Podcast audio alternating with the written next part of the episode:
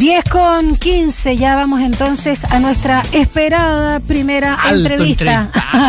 Acá en Cintaco ni Corbata, ya lo decíamos. Vamos a estar con Marco Enrique Jominami, candidato presidencial del Partido Progresista. Ayer entonces, eh, recapitulamos, se realizó el debate organizado por la Anatel, el último pronte a las elecciones de este domingo 21, y donde por lejos José Antonio Cast fue el candidato, Cast, me salió como Cast, Cast, fue el candidato más interpelado y criticado por todos, todos sus contendores. De hecho, el candidato del PRO, Marco Enrique Sominami, planteó la tesis política de que, cito entre comillas, no se elige presidente este domingo. Se va a elegir quién pasa a segunda vuelta a enfrentar al doctor Miedo, es como una película, José Antonio Cast. Así es. Ya estamos entonces con eh, Marco Enrique Jominami, candidato presidencial del Partido Progresista. Muy buenos días, candidato. Gracias por acompañarnos. Buenos días, gusto estar con ustedes dos y todo su público, a la orden. ¿Cómo está, Muchas candidato? gracias. ¿En qué parte está estacionado hasta ahora?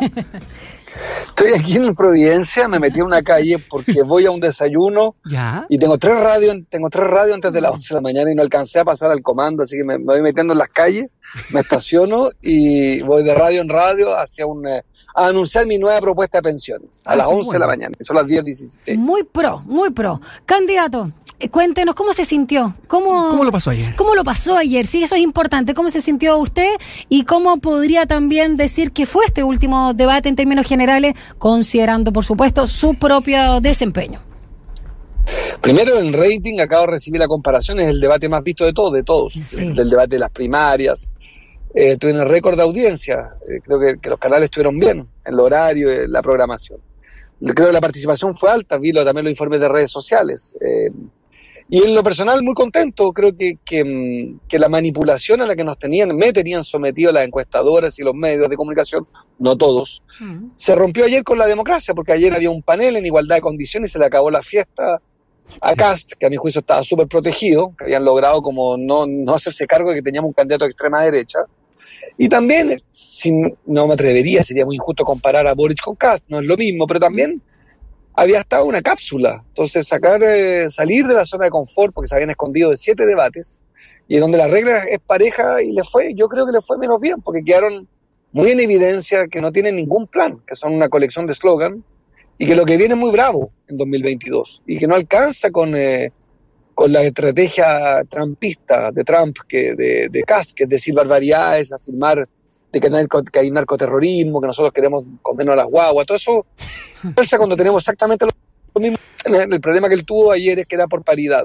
Teníamos los mismos derechos, los mismos minutos y los periodistas, de los cuales yo en general soy muy, muy crítico, creo que estuvieron bien ayer, creo que cumplieron con el rol de no ser protagonista, porque Sí. creo que hay un periodismo que le ha hecho mucho daño a la democracia, que el, ustedes, no ustedes dos, pero cuando predican, cuando interrumpen, cuando tratan de ser protagonistas, y cuando ustedes son, yo estoy casado con una de ellas, Sí, claro. periodistas. pues, ¿no? Cuando quieran debatir con nosotros, junten votos, junten las firmas y se ponen en igualdad de condiciones. Pero creo que ayer los periodistas jugaron su rol. Claro. Moderar, arbitrar, entregar la palabra, incomodar, pero no predicar ni dar su opinión, que además, con mucho respeto, eh, para dar su opinión en un debate presidencial hay que ser candidato presidencial. Sí. Por eso son los debates.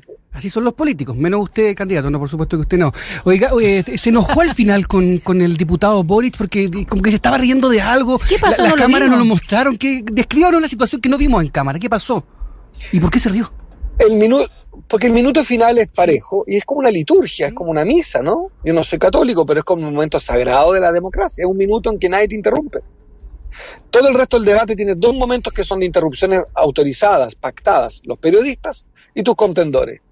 Pero el minuto final, cualquiera que tenga mínima educación y experiencia, es un minuto del otro. Y Cast dijo una barbaridad en su minuto, pero a mí no se me pasó por la cabeza incomodarlo. Lo escuché.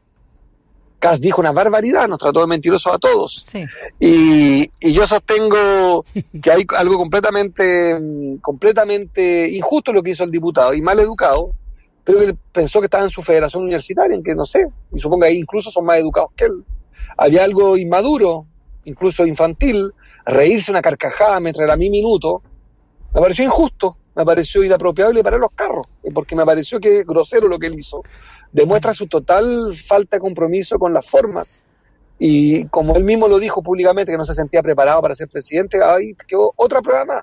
Uno respeta a los adversarios. No se puede gritar eh, al otro mientras el otro habla. Más aún en mi minuto, el minuto, el minuto.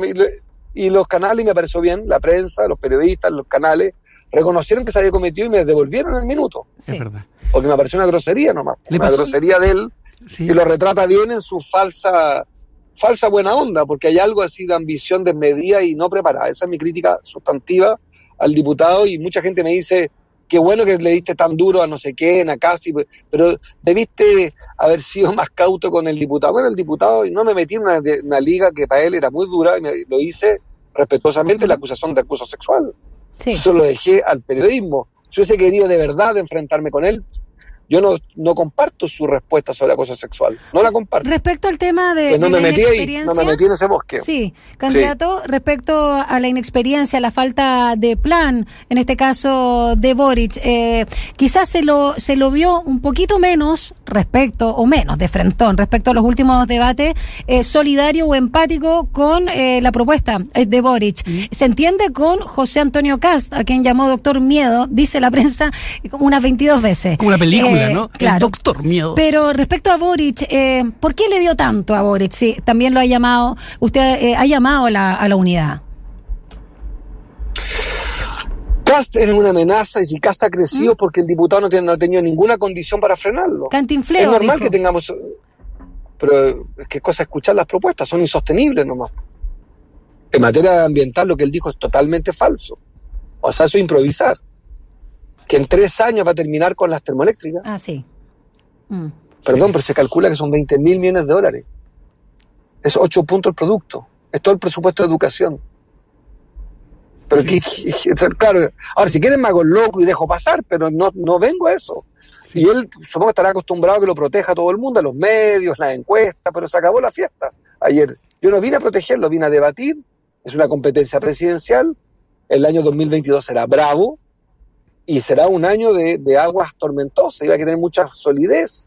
Y en segunda vuelta se va a enfrentar a alguien a Cast. Y yo lo que he visto es que la estrategia de él, de la buena onda, no la alcanza, porque entre los dos, denle que ustedes, dime la cifra que ustedes quieran de cualquier encuesta, la que más les da les da 20, o sea, los dos suman 40. 60% del país no se siente representado por esas opciones. Y yo lo que sí sé es que la estrategia de Cast y de Boric, de esconderse en los debates, escaparse, deprimir la democracia, a coludirse también con los medios de comunicación para cerrar la elección ahí, mm. entre ellos dos, es un problema democrático y creo que Boric en eso ah, se ha coludido. Porque, ¿cómo puede tolerar él que sistemáticamente los medios lo pongan solamente a cuatro candidatos cuando hay ocho candidatos presidenciales. Mm, sí. Oye, me gustaría ver al candidato. Siete, perdón, siete. hay uno que está como telemático. Me gustaría ver, al candidato Meo si es que no pasa segunda vuelta como host del debate final, ¿no? Como ahí entregando la palabra y, repartiendo la, pelota. Candidato, usted está muy ligado, estuvo ligado al mundo del cine, ¿no? De películas, series documentales y todo. ¿A qué candidato le haría eh, una, una película, una serie de los que están hoy día? Exceptuando usted, claro. Bueno, creo, creo que con Sichel podemos hacer una gran saga, una segunda liga de cantinfla. De este y todo lo contrario. Creo que ahí tenemos un mundo de humor encantador. El tipo estuvo con Lagos, con Bachelet Piñera, hizo los retiros, pero anda predicando que no hay que retirarlo. O sea, creo que hay algo cantinflesco exquisito en él que es mágico, porque el tipo le gusta Piñera. La, no, pero ya él es un manjar. Habla de cambio con no cuatro veces. Creo que en en el caso de, de Cass, creo que hay algo así con tiempos violentos, ¿ah? así como una... Creo que hay un momento así muy, así como taxi driver, así como de, mucha violencia, mucha inestabilidad. Eh, y en el caso de Boris, no sé, me acuerdo como esas películas estudiantiles despedidas de, de generación, esas fiestas norteamericanas que, que ah, son simpáticas. Yo las he visto un domingo a las 5 de la tarde con 30 grados de calor. He visto esas películas así como norteamericanas bien malas tarde de ver una película de, estudiantes riéndose, buena onda, pero nada muy sustantivo. Eso es lo que me pasa. Creo que, que el diputado no asume lo que está en juego. Está en juego la extrema derecha, está en mm. juego algo muy grande y muy grave. Eh, por lo mismo me gustaría, Marco Enrique mi candidato presidencial del Partido Progresista, ir a algunas propuestas, porque pareciera, ¿no? Y también se lo pregunto, que la contingencia del cuarto retiro es eh, más interesante para el público en general, ¿no? La opinión pública eh, hoy que un plan de gobierno, porque cuando hemos visto los debates vemos más temas de egos, de ataques, incluso personales, y menos, ¿no? Menos eh, el detalle mismo de los distintos eh, programas. Eh, sí, obviamente, ayer perdió mucho cast al respecto porque rechazó y desconoció su propio programa y eso fue un, un golpe para la ultraderecha. Pero eh, hablemos un poco también del tema económico, hacerse cargo de la inflación, una posible recesión que se viene cuando eh, hay candidatos, ¿no? que hablan de, de, ya lo decíamos, del 5% sin saber el PIB tendencial. Eso, eso también fue bastante grave eh, respecto a lo que, si bien no es economista, es abogado Cast, pero no se manejaba nada al respecto. Sí, yo creo que Cast tiene un programa económico que es insostenible, que, que solamente por la protección de los medios de comunicación que no lo apretaron y de, de los bancos, las AFP que lo quieren en, en segunda vuelta, ¿Mm? junto a Boric, se explica la bajeza del nivel del debate. Si es cosa de leer, es que, mire, el que lea el programa de Boric y de Cast ¿Mm? no se sostiene. Déjenme decirle, Cast propone una cosa que no tiene, que no suma. Bajar impuestos y aumentar la protección social. Eso es derechamente mentir. Que el Estado Boric se haga cargo de todo. Y Boric propone transporte gratuito. Mm. Que es una gran idea, pero es completamente inviable. ¿Qué propone usted, candidato? Ahí. ¿En, ¿En, qué materia? En transporte, por ejemplo. Yo creo que como finalidad, como objetivo es correcto hablar de transporte gratuito como largo plazo. ¿Mm? Eso sí es correcto. En corto plazo es del todo imposible. Yo propongo un transporte estatal, que se acabe el subsidio público a la empresa privada yo propongo un transporte estatal, como lo tiene Washington, Nueva York, etcétera, y reemplazar de a poco y acelerar. En Santiago todavía faltan varios miles. Por ejemplo, en la región metropolitana hay un plan de que sean todos eléctricos, que el parque de buses sea eléctricos, eh, y que eh, construir eso va a significar muchos recursos y hacerlo gradualmente, pero afirmar que todo el transporte va a ser eh, en un minuto gratuito y eléctrico es una locura. Dale. Vamos a un tema también de la educación que es bastante interesante a propósito de las propuestas también de, de Boric, ¿no? Del CAE, que mm, está hablando de una condonación. Hay una serie de miradas críticas justamente por esta eventual condonación, que puede significar hasta cinco puntos del PIB. ¿Qué propone usted eh, respecto a los temas de educación superior y eh, las universidades estatales y este CAE, que es una gran mochila para muchos estudiantes? El CAE hay dos cosas que nosotros sí creemos que se pueden hacer en corto plazo, cuesta varios cientos de millones de dólares, pero del todo razonable. Uno es, tres cosas, estatizar la deuda, es lo que hace la banca todos los días, que el Banco Estado compre toda la deuda, todavía queda más de un 50% por comprar a la banca privada. Dos, condonar todos sus intereses de la deuda contraída entre 2021, 2020-2021, porque son los años excepcionales. Tres, condonar la deuda del CAE a quien a la fecha de contraer el CAE habría tenido gratuidad hoy día. Y eso está calculado por ahí, lo tengo, debe ser 300, 400 millones de dólares año. Es plata, pero no parece del todo justo. Recordemos que si usted suma el CAE más fondo solidario, llega a 12 mil millones de dólares. Eh, más, si usted le agrega la deuda histórica a los profesores, mm. llega a 8 mil más.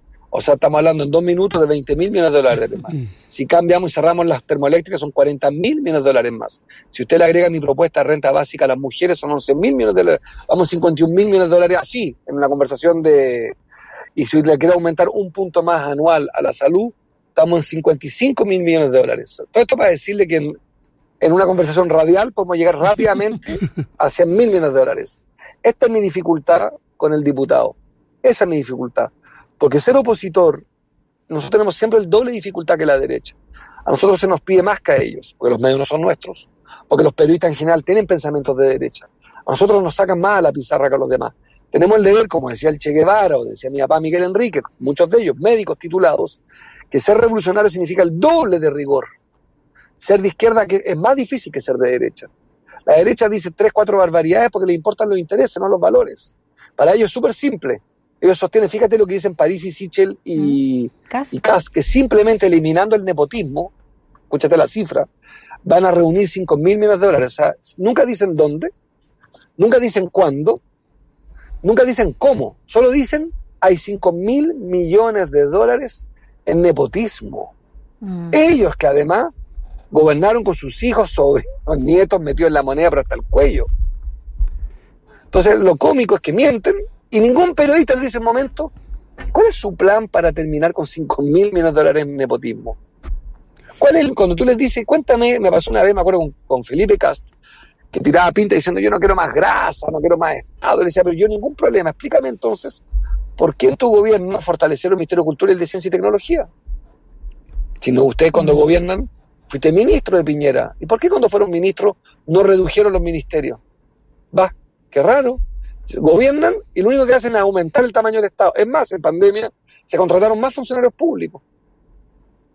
Pura mentira. Entonces, claro, tenía un periodismo, y esta es mi crítica, no al periodismo todo, por supuesto, pero hay un tipo de medios que están vinculados a los bancos por lo demás, que son extremadamente benevolentes con sus propuestas. Nosotros apenas proponemos algo, se nos hace una autopsia, y, no, entonces eso es populismo. Bueno, mire, lo que pasa, ese es mi problema con Boric, que él le termina dando la razón a esa crítica, porque es insostenible lo que él propone. Candidato pensando, Claramente él tiene razón. Sí, pensando en la, segunda vuelta, no está preparado. que según usted diseña esta segunda vuelta, iría a como lo dijo ayer, que estamos buscando quién va con él en, la segunda vuelta, y hipotéticamente usted, de no pasar ese escenario, ¿usted haría campaña por otro candidato, por ejemplo, por Proboste, por, por Boric, y, o, más adelante quizá aceptar algún cargo probablemente, o estamos en otra etapa? que ¿Cómo lo toma? ¿Cómo lo ve el futuro? Primero, he propuesto, cinco veces al diputado de la unidad, me mandó al carajo cinco veces. Pero aún así, yo durante 30 años siempre he estado al lado correcto de la fuerza, nunca me he equivocado. Bien o mal, sé dónde corresponde.